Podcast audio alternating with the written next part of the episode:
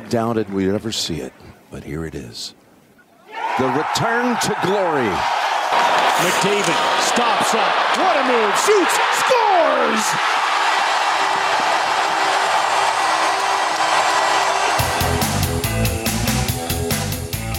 Hey everybody, and welcome to the Outsiders. I'm Bryn Griffiths, along with Robin Brownlee. How you doing today? I'm excellent. Ready for episode four. It's hard to believe, isn't it? Oh, it seems like just four weeks ago we started this.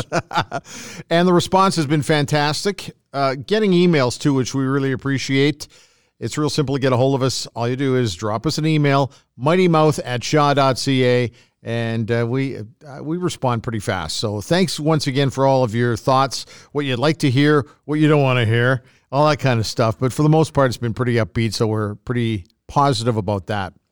You've passed most of these along to me, Bryn. Uh, have we had anybody that has said, "Stop, you suck"? Yet? No, I think that that's more of a public radio thing than it is a podcast thing. Because if somebody doesn't want to be listening to us, why would they download the show?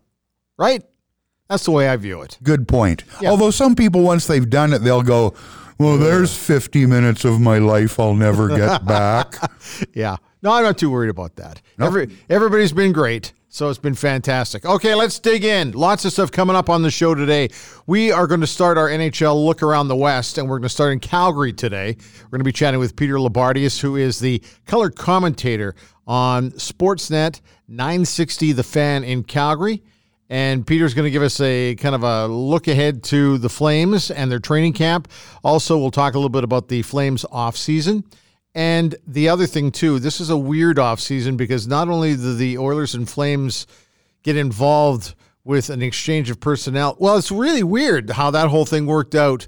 We'll we'll uh, we'll get to that. It it almost makes me want to have to shower. It's just it's an uncomfortable thing when the Flames and the Oilers are watching guys be. It was like watching Grant Fuhr play for the Calgary Flames. It just didn't seem right. You mean all the swapping that's going well, on? exactly, all that kind of stuff. So, looking forward to chatting with Lou about that and uh, some other stuff. We we don't get a chance to talk to Pete very often, so uh, pretty pumped up about it. Also, the longest game of baseball took place in Sherwood Park, Alberta, a few weeks ago for a great cause. We're going to talk to Mr. Longest Game of Everything, Brent Saik, who is a noted ophthalmologist in the city of uh, Edmonton and Sherwood Park and he uh, he's an amazing guy. Yeah. Cancer has touched him. He'll tell us exactly why this longest game of baseball generated over $600,000. And some people who will be listening to us outside of the Alberta region are going to go, well, why would I care? Well, you should, because $600,000 to cancer research benefits everybody, not just the one area. So we'll talk to Brent about that coming up a little bit later on. if there's somebody out there that hasn't been touched by this horrible disease directly or indirectly, uh, count your blessings. That's why it's important to everybody. Okay, let's get going with our warm up as we usually do. Top sports story for me over the last seven days since we last checked. And we even alluded to it briefly last week, and that was Bianca Andreescu. Wow. An amazing Canadian story winning the women's singles championship. Not only did she win it at the U.S. Open, she beat Serena Williams to do it. Serena didn't give her as much credit as I thought she should have. She Serena was bitching and whining about her serve, and and I, you know, at some point, isn't what's wrong with giving your opponent a little bit of credit once in a while? Like, well, you know what, she was better than me today, and you know what, Bianca was better than her on that one particular day. Well, absolutely. You know, I watched it, and I don't remember the last time I watched a match from start to finish. I tell you what, the thing that's so impressive about this teenager, I mean, Bianca's 19 years old, she's not just a front runner, she has got backbone. I tell you what, in that second set, when it was five to one, people, and I was one of them, oh man, she's taken out the champ in a hurry here. Five two, five three Yeah, five four, five five, and now you're going. someone's going to shit their pants here. This is the expression we've heard used once or twice on this show. And I thought I knew who it was, Yeah, the young one. yeah, absolutely. And you know what? She dug in. That I I use the term bulldog, and lots of athletes have it. You're not going to beat me.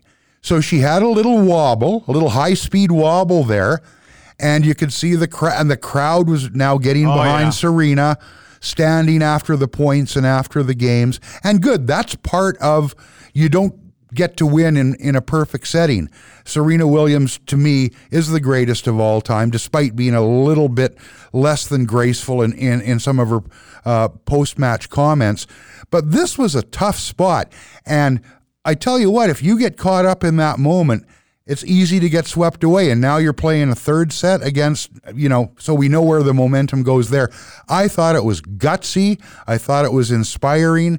And this is a terrific story, frankly, no matter what side of the border you're on. I totally agree. And and the other thing too, you're beating her on her own territory. And I don't know how many times I looked at the television and said, "Sit down, Spike. Shut up, Spike." I, I, I liked how he coordinated so that he was wearing his Barney the dinosaur outfit. I thought uh, it was very, very nice, a nice touch. But nonetheless, I, I just I thought it was a marvelous achievement by a Canadian in a very tough situation.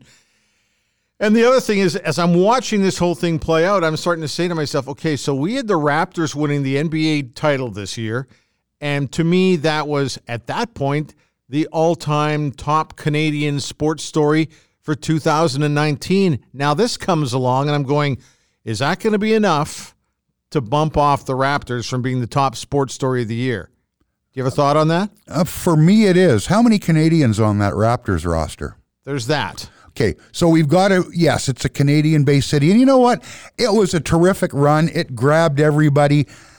Me saying Bianca beating Serena Williams, for me, uh, being the story of the year, it doesn't diminish that Raptors thing. I uh, the NBA uh, I enjoy to no end, and that was absolutely terrific. It doesn't matter what happened leading up to it, um, or that their MVP is now gone.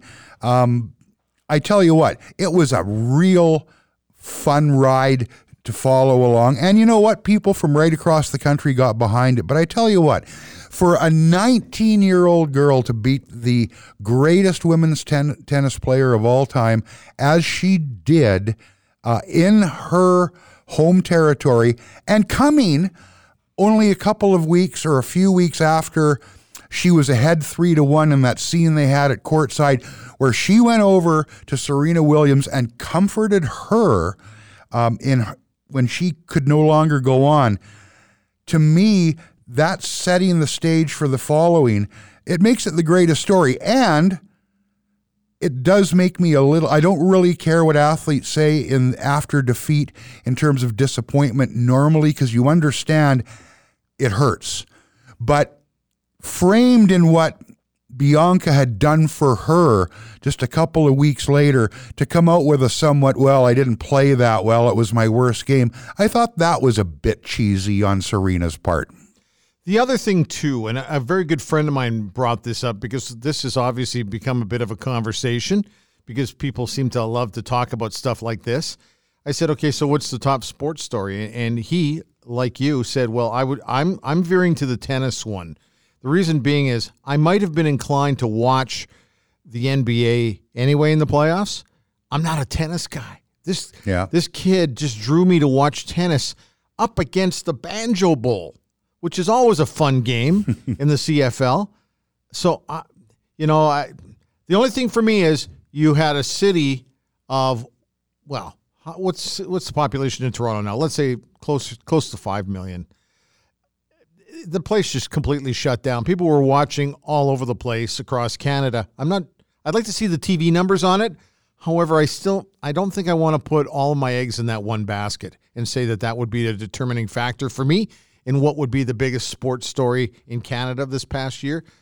But I, I do tend to agree with my friend. I think it, it, probably pushed more people to watch tennis, which is a sport we don't watch an awful lot of, as opposed to basketball, which we might have kind of watched a little bit anyway. I don't know. Food You- for thought. you and other people may be different than me. By me thinking it's the story of the year, I'm not saying it's the greatest achievement of the year. Uh, the most noteworthy. What I look for when we talk about stories of the year is that emotional attachment. And while watching the Raptors win was a lot of fun, and hey, uh, we the North and all that stuff, which became she the North Yeah. for Bianca. It was a lot of fun. And again, no slight, but for the emotional attachment based on how it set up a few weeks later and having a 19 year old face the old grizzled vet, uh, to me, that grabbed the feels a lot more than the Raptors did. That's why, for me at least, it's story of the year. Your feedback always welcome. Just drop us an email, mightymouth at shaw.ca. Give us your thought or two or three or four on that particular topic. Okay, let's move over to the Canadian Football League, the CFL West. Where do you want to start with this one? Let's let's start with the Edmonton Eskimos, who still haven't really beaten anybody, and uh, the free fall continues. But now they're kind of chirping at one another a little bit. That was quite the scene at the game at Commonwealth Stadium on Saturday night. Oh, I tell you what, I understand the heat of the moment, but that still is odd. You see it in pra- I mean, there's training camp uh, fights which are generally useless anyway. This was not a fight, but this the, the the shoulder pad to the helmet and then the push from behind.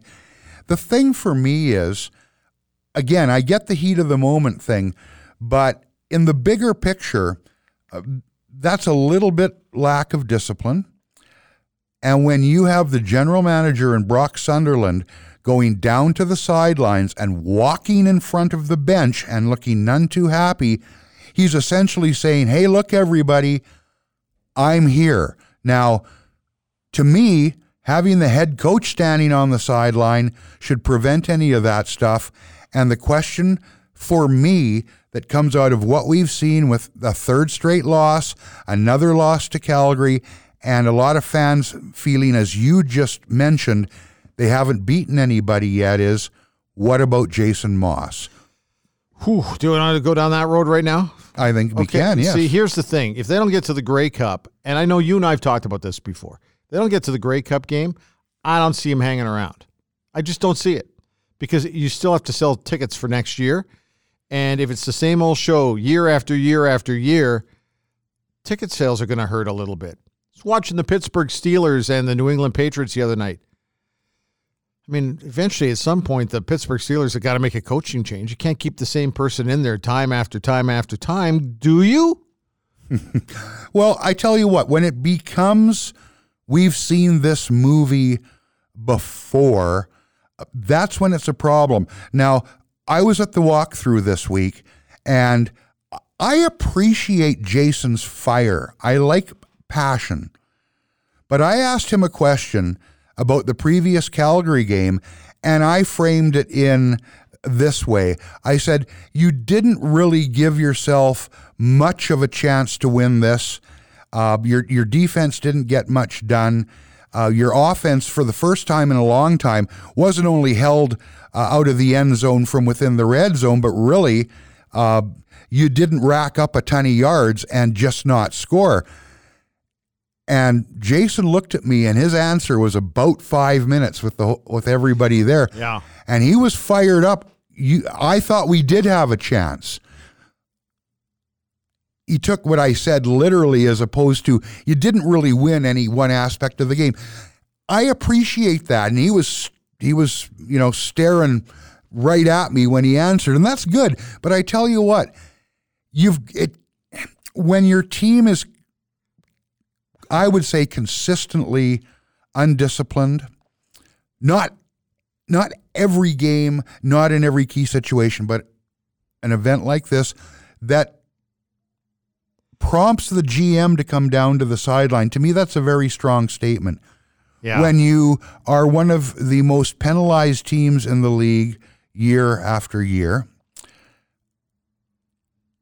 at some point you say, is this a team that's in control? And a lot of it has to go when things are going well. Coach, coaches get credit, especially the head coach.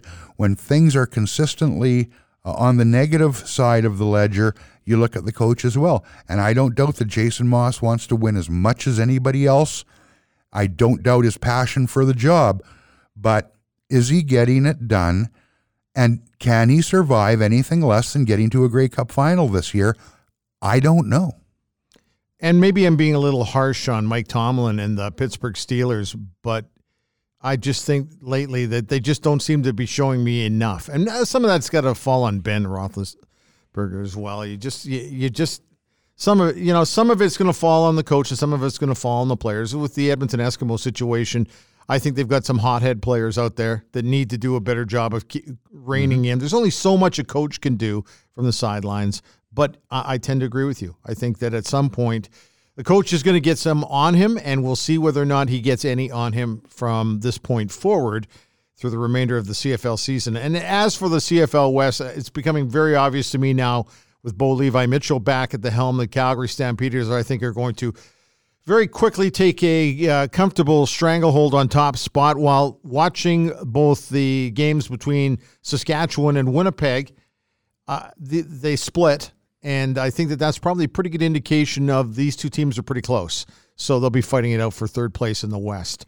Okay, let's get to some hockey stuff, and then we're going to get to Peter Loubardias. Uh, Edmonton Oilers got to be very happy because Connor McDavid stepped back on the ice and skated, and by all accounts, he looks like he's okay. Whoa, whoa, whoa, whoa, Bryn. Have we heard definitively from Toronto yet whether McDavid is okay?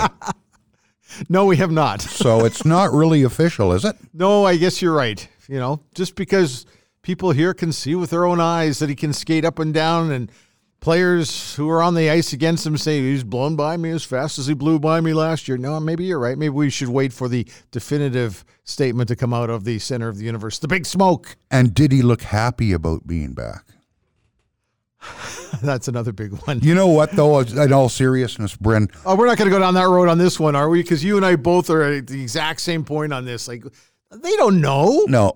As long as Connor McDavid is ready to go when the puck drops with two points on the line. Look, he doesn't make, you know, he doesn't have to make the team. You know, it would be good if he got into a preseason game or two just to stretch the wickets and and get, you know, back to game speed, which sounds silly when you're talking about McDavid, but back into the flow. But if he doesn't, it's all good. He's not doing those drills. If you watch the footage of the, at that skate, if he's the schedule is the schedule, and I don't see anything or hear anything that leads me to believe Connor McDavid is anything but right on schedule. I also think that nobody owes anybody anything, right? In other words, he didn't have to. He didn't have to step up and tell anybody. I, I'm feeling pretty good this week. No, I'm feeling pretty good this week. Go you know play. what? I'm a little bit better this week. He just, he just kept his head down and did what he usually does, mm-hmm. and and I have no trouble with that as well. A couple other quick hockey notes. Joe Thornton, another one-year deal, unbelievable with the San Jose Sharks. How much? How much more can Joe have left in the tank? the Shark Tank. I was. I just realized that's a bad. I just realized that's a bad pun. we need a we need a zing sound effect there. You know what? I'm a little bit surprised he came back. He, you know, he hurt that knee a couple of years ago. He's obviously been back since then. Joe's got nothing left to prove uh, as a player. He's not going to win a Stanley Cup with this uh, Sharks team. I don't think they're there. But hey, he's back. Good for Joe. We've said it before, and we can say it again, Bryn. The player calls that shot. Absolutely. Joe wants to play. Go play, Joe. Yep. I like him too. Good guy. The other thing too, very very quickly, because I don't want to even go down this road because I've we've done this enough. But the NHL and the NHL Players Association meeting this week regarding the collective bargaining agreement. Sounds like the league is happy with the direction everything is going. Starting to sound like the players are also not having a major issue with it, but it's a simple meeting that they have to have. And so I say thumbs up, go forward, and don't put us through another lockout. It's as simple as that. Okay, you ready to get to Peter? Absolutely. Peter Loubardias. We've known Pete for a very, very long time now. He's the color commentator on the Calgary Flames radio broadcasts on Sportsnet 960 The Fan. Pete has also done his share of play by play, and uh, you and I still laugh about the one, the one magical moment for him where, uh, well, you know what? This is this is does this not sum up Pete? This clip? Yes, it does. I think it does. Maybe one last gasp here for the Oilers. Bergeron fans on a pass. Steffen steals and he'll ice it. Oh, at least I thought he was gonna until he blew it. That's unbelievable. Here come the Oilers the other way, and Hemsky's loose. Hemsky, he scored! Can you believe what we just saw? Until he blew it. Isn't that It's a great call. fan? And and we talk about this stuff, Bryn. I'll tell you what, because Pete would never say this. I think it's one of the greatest calls ever, not because it's a Stanley Cup is won, or you know it decides a championship, but imagine the circumstances: a player with a skate in the blue paint on an empty net, salted away. Okay, that's a comedy clip on the nightcast. If he if he falls down and the puck doesn't go in, team still wins. But to have the Oilers with that little time left on the clock come all the way back up the ice and score, man, I tell you what, and the call was a great one. That's a tremendous call. He summed it up beautifully. We'll chat with Peter Loubardias when we come back right here on The Outsiders. Pro Am Sports is Edmonton's home for sports and entertainment memorabilia, featuring unique collectibles and apparel. We've got you and your fan cave covered. Pro Am Sports, located in Edmonton at 12728 St. Albert Trail and proamsports.ca.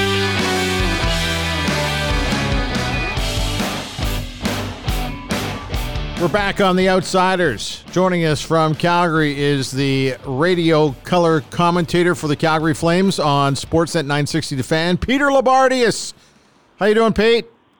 I am awesome. Even better now talking to you guys. Well, th- that's excellent. Thank you. Uh, tell us about your summer, and let's talk about the Calgary Flames summer. It's uh, it's been interesting in so many ways. Where do you want to go with this one?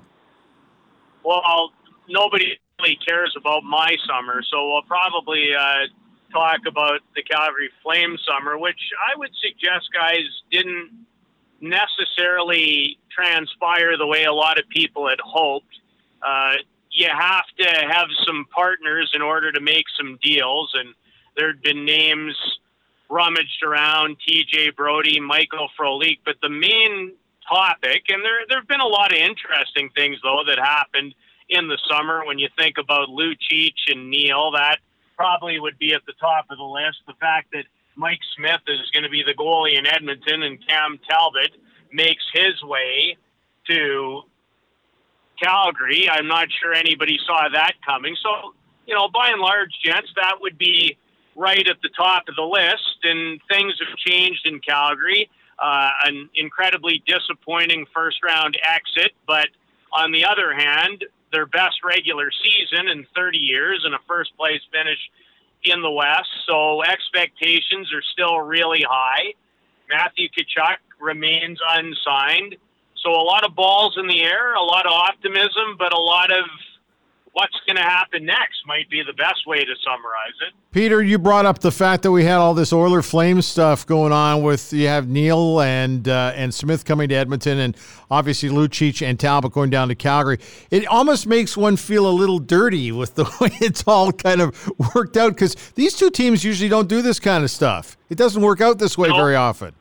No, it doesn't. I mean, Steve Staios, by my recollection, Laddie Smid was part of one of those, but in the history of the two teams, no, you're right. It it doesn't happen very often. Now, you know, one a couple of things. The goalies, that's just the way it was meant to work out. Mike is back with Dave Tippett, and Cam Talbot was looking for a new lease on life, and because of the fact that Mike opted to go in a different direction, the Flames couldn't come back and goal the same way. Um, you know, the Lucic for Neal scenario is one of the most fascinating trades and, and even more Alberta teams that are involved. No, you're right. Didn't see probably any of that stuff coming, but now, now really fascinated on all fronts to see where it goes from here. Uh, Peter, the the Lucic Neal situation uh, is especially compelling up here. Uh, you know, the goaltending uh, is also part of the swap we talked about, but fans up here for the longest time thought uh, getting out from underneath Milan Lucic's contract was going to be impossible. Now, outside of his first year here, it just hasn't worked for Milan in Edmonton, obviously. From the Calgary end of things, what do you think? What's the best case scenario at this point in his career for Milan Lucic in Calgary? Well, I think part of the narrative, Robin, that people aren't talking about enough is what do you judge someone to be in terms of the point of the career they're at, but what you're looking for. The Calgary Flames aren't looking for Milan Lucic to come to Calgary and score 20 goals. They're not. I personally think Milan Lucic could come here, score you 8 to 10 and be exactly what they need. The Flames have really felt since Deryk Engelland parted ways and ended up in Vegas that they have not had a deterrent in their lineup. And we all know, all three of us know that yes, the game has changed. Yes, if you look at a deterrent as just somebody who's tough and can fight, that's not the same. But here's what never changes in life and in sports intimidation. And the other thing that doesn't change is we're all a little braver when we go into a bad situation if we have buddies that can help us, you know, bail our tails out of it. And so I can't even really compare them because I think they're looking both teams for two different things. But what the Flames are looking for is they're looking for Milan to be a deterrent. They're looking for him to have a new lease on life. They're looking for him to come into more of a veteran leadership group that, frankly, to be honest, is what he is certainly more used to in his National Hockey League career. And in the case of James Neal, if you're the Oilers, you're hoping that last year was a one off after 10 consecutive 20 goal season. So, you know, people are going to compare them, and they should in a sense but I, I, I don't see it that same way. That's just my own personal take.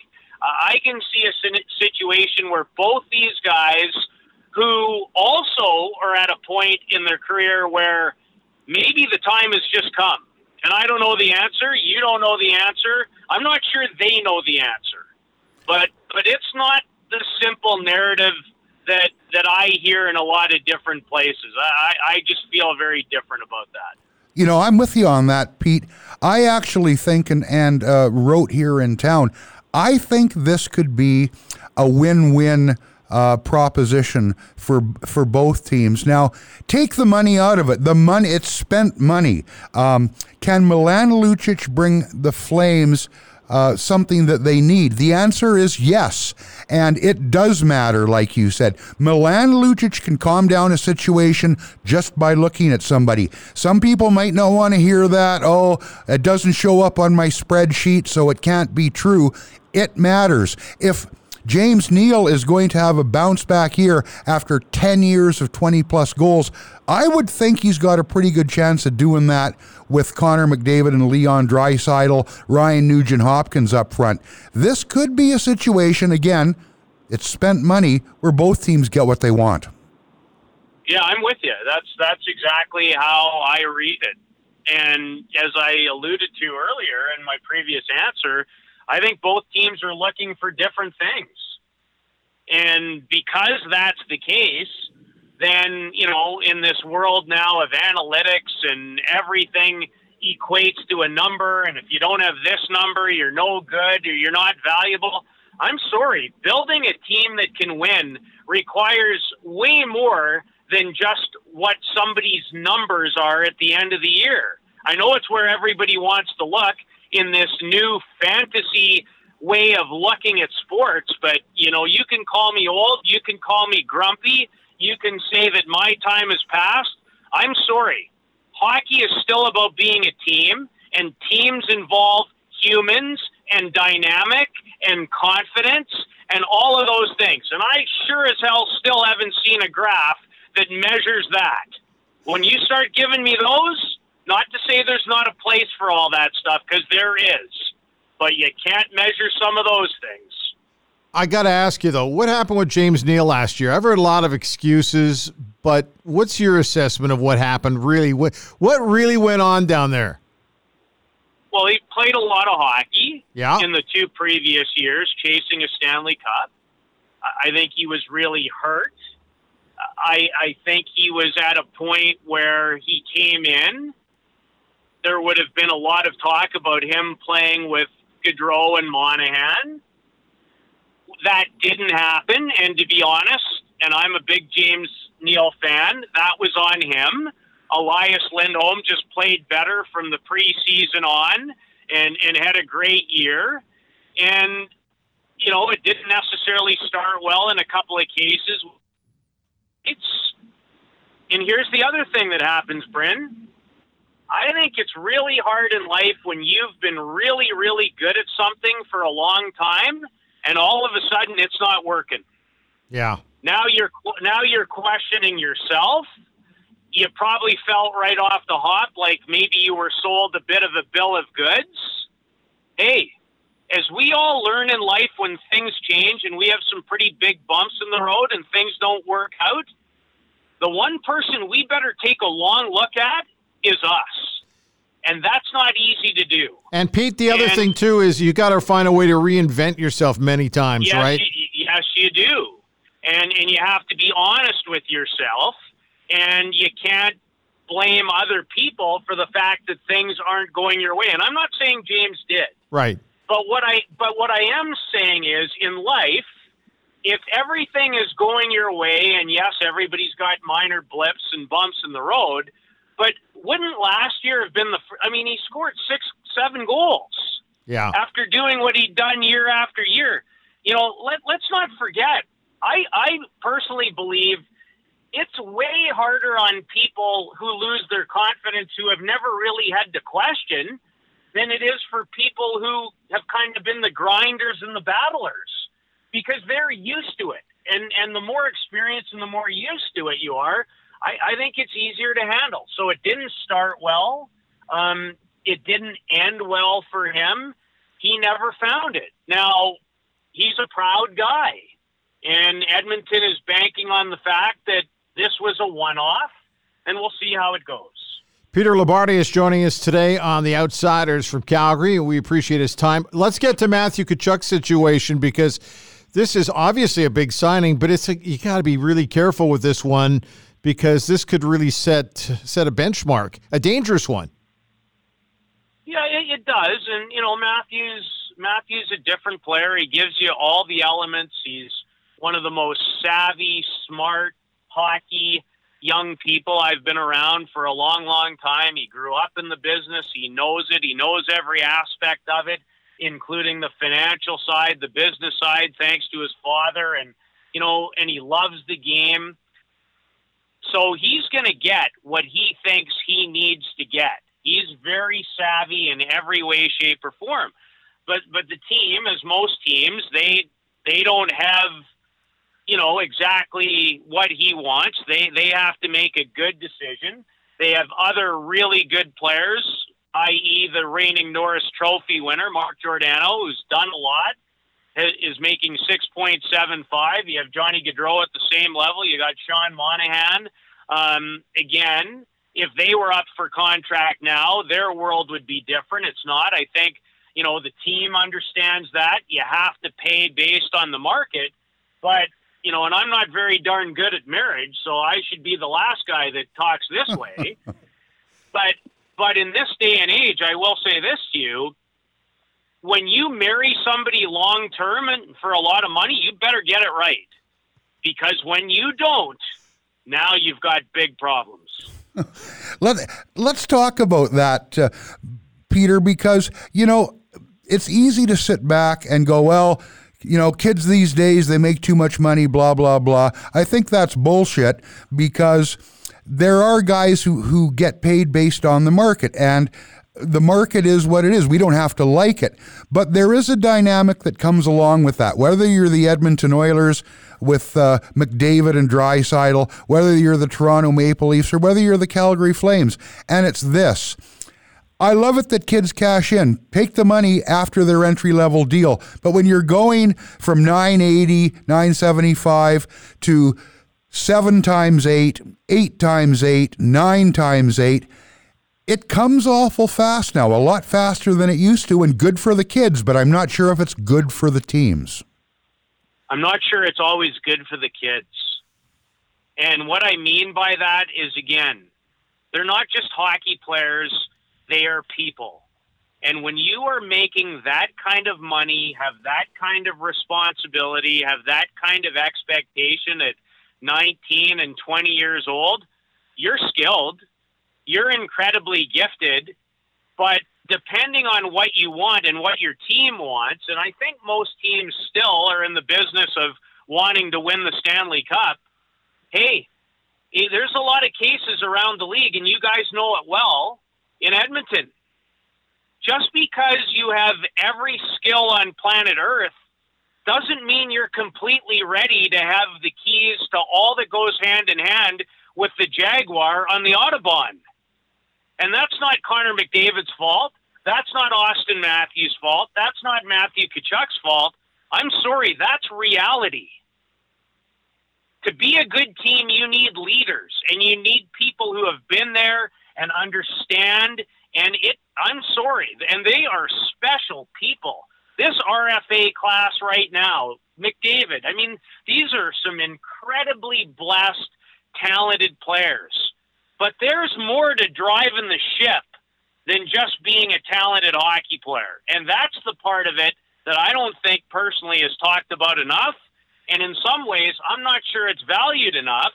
And on top of that, because of the way the salary structure is and everybody's paying the young people, you know what it does? It squeezes the more veteran 29, 30 year olds out. They can't have jobs in the league anymore, and that's they're looked at as elite. But where do you think generally that understanding and that the knowledge and the ability to pull people together comes from? That usually takes time.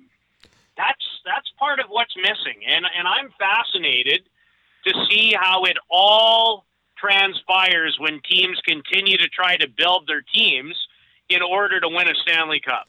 Glenn Sather once said, "You know what? It's easy. Well, it, I guess it might have been easy for him back in the day when Barry Fraser was in his heyday, finding players. But but finding great talented players, it's it's almost the easiest part. The toughest part is the chemistry, getting the chemistry right to make sure that you have the correct pieces."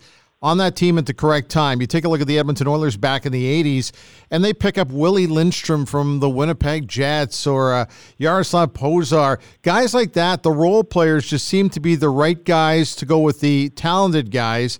It, it, it's, it's more than just having great talent, is it not? Oh, it is for me, and I think it always has been, and I think it always will be. But, you know, look now at a lot of situations you know, we're handing the captaincy over to because you're the best player. That means you're the best leader. Yeah. No, it does. No, it doesn't. No. Yep. But but but but that's the way. You know, look look at all our businesses. You know, that's not the case. Just because you're the most talented doesn't mean you know how to win.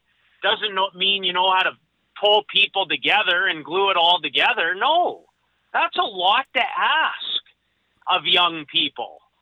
But, you know, again, we just go now now instead of you had to be more of a veteran and a presence and understand and go through it, now we just here you take the C and you'll figure it out because you're good. Well, maybe you won't figure it out because maybe you're a really good hockey player, but you know you couldn't lead a one car parade. Well said. You know what? And and Milan Lucic caught some shit for it. Uh, people were taking what he said, referring to Zdeno Chara in Boston, and having that experience. Oh, it's a shot at Connor McDavid. You know what? It wasn't a shot at Connor McDavid. What it was is exactly what you're talking about. You need the top end talent and you need the young whiz kids, but you also need the experience and the gamesmanship. The best teams have it, don't they, Pete? Well, they do, and and it listen. You know, you know who needs that kind of an influence? Connor McDavid and Austin Matthews and Mitch right. Marner. It, it's not. I'm not blaming them. It's not their fault that somebody's given them the keys to the car and expect them to pull it all together. No, that's not their fault. But just because just because you're the most talented player on planet Earth doesn't mean that you're probably ready to figure all the rest of it out. Who the heck was at that age? I'm not ready at 53. well, well, let's let's talk about one guy that all three of us know pretty well, and that that is Jason Smith. Now, here's a guy wasn't the star on his team, but man, oh man, I, I saw it from inside the locker room.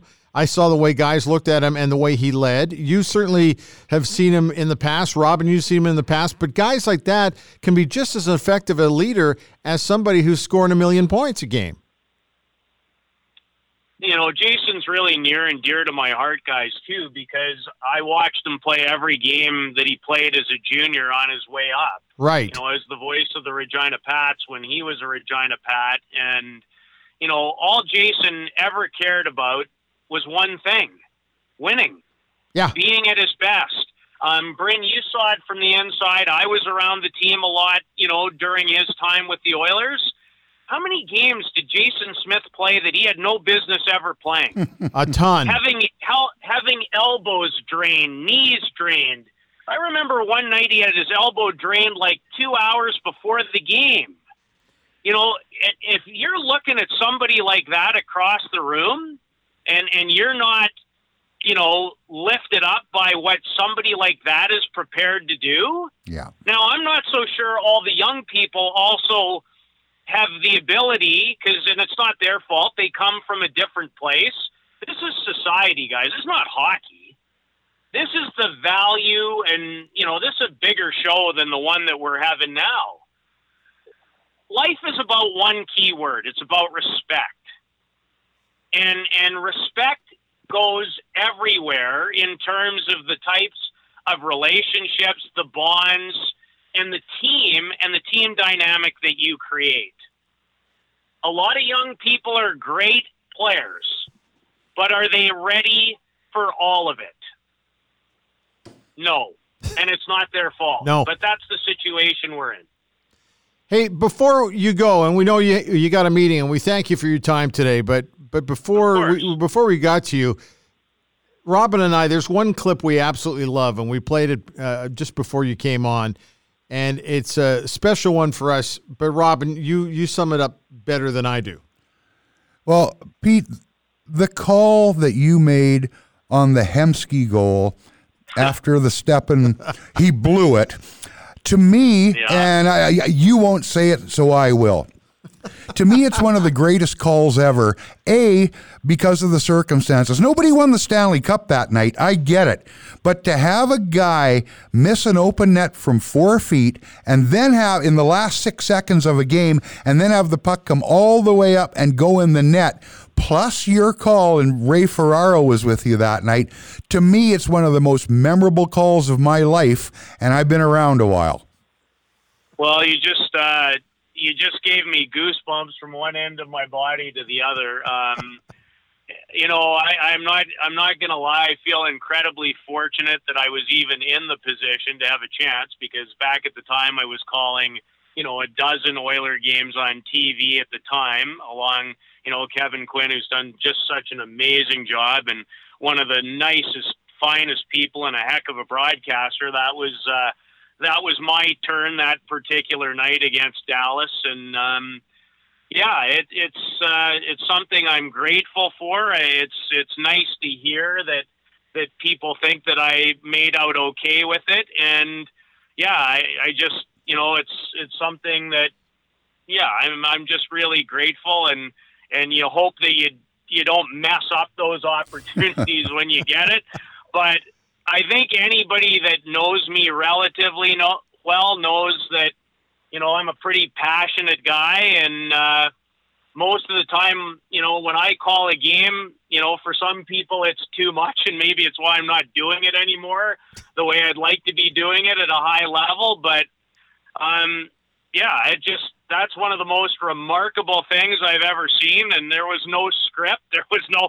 I just I just called it the way I saw it, and fortunately, uh, you know, most people have always said, although I do kind of get a little upset when I hear Ralph Strangis's call of it, and certain networks use it. Um, you know, and Ralph did a nice job, but it's and I don't say a lot of good things about myself, and maybe that's why I'm still not doing that gig.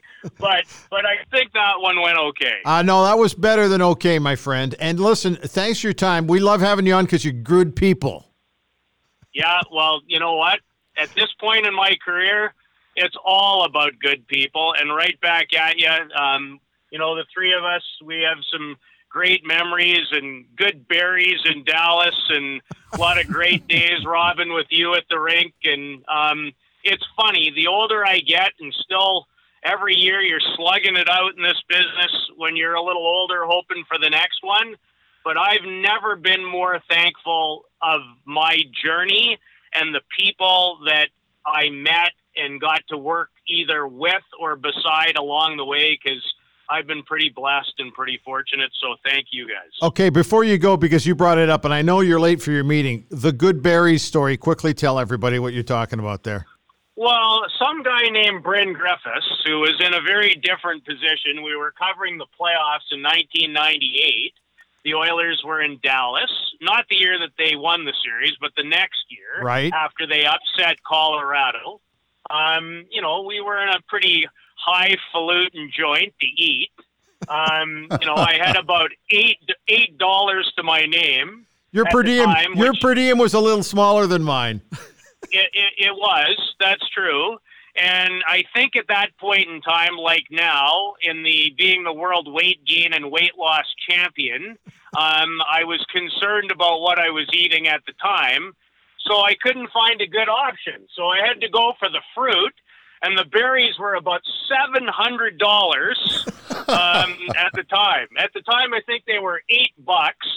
So while everybody was eating souffles and delicious ice cream and pies and cakes, I had these $93 mixed berries, and we've been joking about it for 30 years ever since. Fresh seasonal berries. I can still see it on the on the steakhouse menu. It was yeah. pretty pretty fantastic. it was a great day though. It was a great night. Oh yeah, we had a good time. Hey, listen, thanks for your time and we'll check in with you during the season, okay?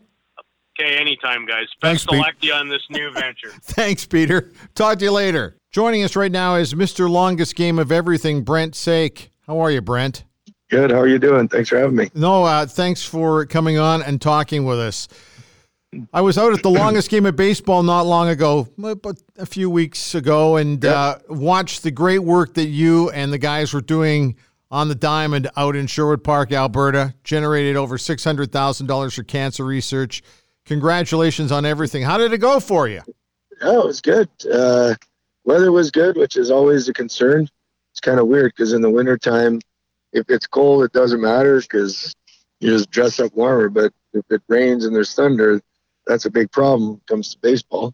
But it turned out good. We got a little bit of rain and wind kept the mosquitoes away and people kept visiting. So we made money. It was, it was awesome. Well, Brent, th- this whole initiative that you've undertaken, people are very mm-hmm. familiar with the world's longest hockey game. Uh, and now you've had a couple of baseball games. It's unbelievable whether it's the hockey or the baseball. The group of people that go out there, they strap on the equipment. It doesn't matter whether it shifts or not. This is an unbelievable event in terms of the endurance and the dedication it takes to pull off, isn't it? It is. And uh, as you say that, I, I get nervous thinking how little shape we were all in doing it. But it's, it's, it's a process of, uh, um, people with big hearts. They're all out there for the same reason. They have family that have died of cancer, and uh, that's the unfortunate part of being able to play is you have to have. Um, uh, well, we'd love it if everybody had a great tie to cancer, but most of the people playing don't have a very good one, and uh, that's what kind of keeps you going and makes it easy. I'm actually in a vehicle right now, and we're going to look at lights and see cans for the baseball diamond I'm building at home. And for me to ask friends for help is a is an easy thing, and everybody just kind of just get it all done. Brent Saik joining us on the Outsiders today. Brent, let's let's back this up a little bit because there'll be some people listening to our podcast who have not heard of you. They don't know what you do for a living. Tell mm-hmm. everybody what you do and also why you started the longest game of hockey. Uh, well, the, first, the longest game of hockey started where uh, I grew up actually playing baseball, and my first wife, uh, Susan, we uh, built a house out in Sherwood Park, outside of Sherwood Park, and said I wanted to build a hockey rink because I've never played hockey before. so we did that, and then it just sort of happened that we were talking about the game that happened in Red Deer at the time that they played the longest hockey game on the pond there. I figured we could do it and raise some money for my dad who died of cancer. So as we were planning that one and just finished that game, my my wife passed away a few months after that of cancer, and so my little daughter and I, and this kind of created something that was a nice legacy for my dad and and my aunt also who died a week after my wife. Like it was just a, it was a time where um, just had to try and change change what we think about and and and what we can do about treating cancer and and in this I don't know how many years is already 15 16 years that I've been doing this the amount of things that have changed from day one of cancer treatment to today is is exponential. So it's it's been interesting to watch and be a part of that because when we do these games, we always ask, what do we buy in, what's needed, and that, and what's the mortality rates, and all these types of things, all the ugly questions, and and uh, we, it's it's really cool what they're doing, and we're lucky that they're doing it here in Edmonton, which is amazing. So well, there's a lot of great cancer facilities all across Canada and throughout the U.S. Yep. But the one thing that I've loved about watching the way you guys do it is you focus in on something. And to be able to, a few years later, after, let's say, a particular game, a couple years later, to go in and see the millions of dollars that were spent on certain pieces of equipment, which are really making a difference in people's lives, has got to just give you such a wonderful feeling that you're doing the right thing for so many mm-hmm. others. Yeah, it. Uh I've lost lots of patients. I'm an optometrist as my sort of that seems like my hobby now with all the time we're spending on this stuff. But they uh, um, in that I get patients tell me all the time, hey, I I use the machine. It has your there's a plaque with the world's longest hockey game on it uh, in front of the machine that I used, and and they're living, and it's crazy. Yeah, just to hear that type of stuff. It, it, it's it's simple. It's simple math of just listening to people tell you that kind of stuff and then going through or hearing stories as we're building the next thing like this this ball diamond that we're starting now. We're just at the beginning stages of it. And as people come and help i'm meeting new people and learning about their lives and, and what they've had to deal with and and all those kinds of things. You know brent uh, you know this as well as anybody because i've watched you uh, countless times standing out at center ice or on the ball field. I'm happy to say that uh, I've brought my young son out there and my wife, and we've watched and lucky enough to know some of the people that take part. The passion that's out there uh, is real. You don't need to stage this event, it's as real as it gets. You've been touched by it. Everybody out on that ice or on that ball field's touched by it. And unfortunately, the reality is, if you haven't been touched by it yet, you probably will be one day. This is a fight yeah. worth fighting. And I see that in every time a guy walks through that gate and skates on the ice or runs out onto that ball field. And anybody who hasn't seen it, you must sit back sometimes and go, holy hell, this is unbelievable. Yeah, it's, it's pretty good we had a lot of fun with a couple of friends that came out at three in the morning and did play by play on the microphone and there was uh, there was there was quite a few people out there it's i always try to play late at night to see the people that come and watch and mm-hmm. and that type of stuff it uh, I, I still don't know this lady's name so i'm hoping one day she'll tell me who it is if she ever hears something i'm talking about but uh, just came out at three in the morning Her husband just died at the cross and she came to the hockey game and I just asked her why she's out there in the cold by herself and she was all of 80 years old.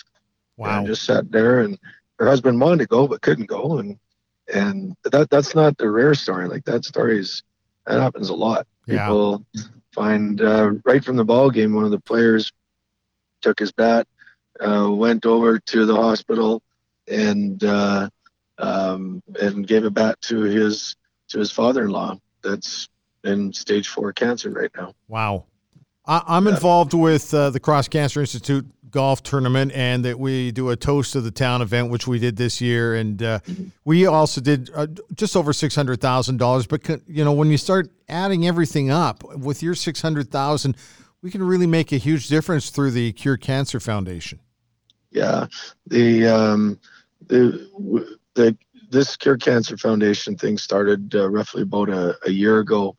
And it's basically a volunteer driven foundation is, is kind of how the, the, the questions all came about it, um, which is amazing. So there's some great people. They asked me to see if I'd like to get involved in that because what it allows us to do now is, and I'm not knocking any foundations, but it's sometimes difficult to get through uh, some red tape and navigate through the economics of, of foundations. That's just the cost of fundraising. And I think Right. we all need to re- respect that. And um, what uh, what the CCF is able to do now, though, is to say like an event like mine, uh, we raised about six hundred thousand bucks, I think it was, and and out of that, exactly six hundred thousand dollars went to exactly where it was supposed to. The the cost of the event was split up between the fifty six players and and other people. We had some sponsors and stuff that you know brought us a tent and did some things for us and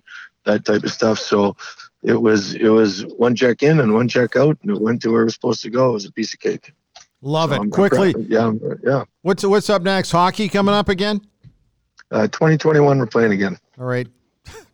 Take a breather, man. You deserve it. Thanks for your time. Thanks for your Thank you, time today. We appreciate it. Thanks, Brent. Thank All right. you very much.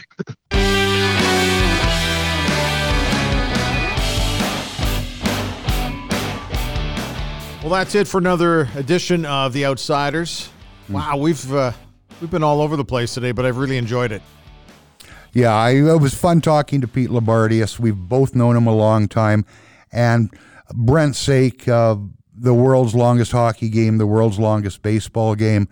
I tell you what, that whole group, uh, whether you're from Edmonton or right across the country, if you look this up and you can ever get to this part of the country to watch one of these games, it is literally a life changing event. You'll stand there, you'll be amazed at what you see. Um, it's terrific. Also, check out Cure Cancer Foundation as well on uh, their website because they do great work. And and as we always say, just because it's being done in a certain location doesn't mean that it can't benefit people in other locations all across Canada and throughout the U.S. because they all talk to one another. Yes. All of these wonderful, wonderful places that do so much hard work, and there's a lot of sad stories. There's a lot of success stories, and so uh, so they all talk to one another. So every little bit of really positive enthusiasm and information is passed along from one place to another. So we can all do something special here. And research is research. If if there is something discovered, a process, a piece of equipment uh, that can make a difference, that goes not only right across this country but across the border, and it can go around the world. The dollars that go into research are very important. So it doesn't matter where you are; uh, it's a game and an event that matters. Obviously, we talked to Peter Loubardias today in Calgary to see what's going on with the Flames. We're going to continue to uh, endeavor to do that with the Edmonton Oilers and the Vancouver Canucks for sure, even the Winnipeg Jets out here in Western Canada. We'll see how far it goes, but also the NHL season is not far away. We got a dash, Robin. Yeah, we got to get uh, out of here, man. It's been a lot of fun today, and we look very much forward to having you with us on the next edition of The Outsiders.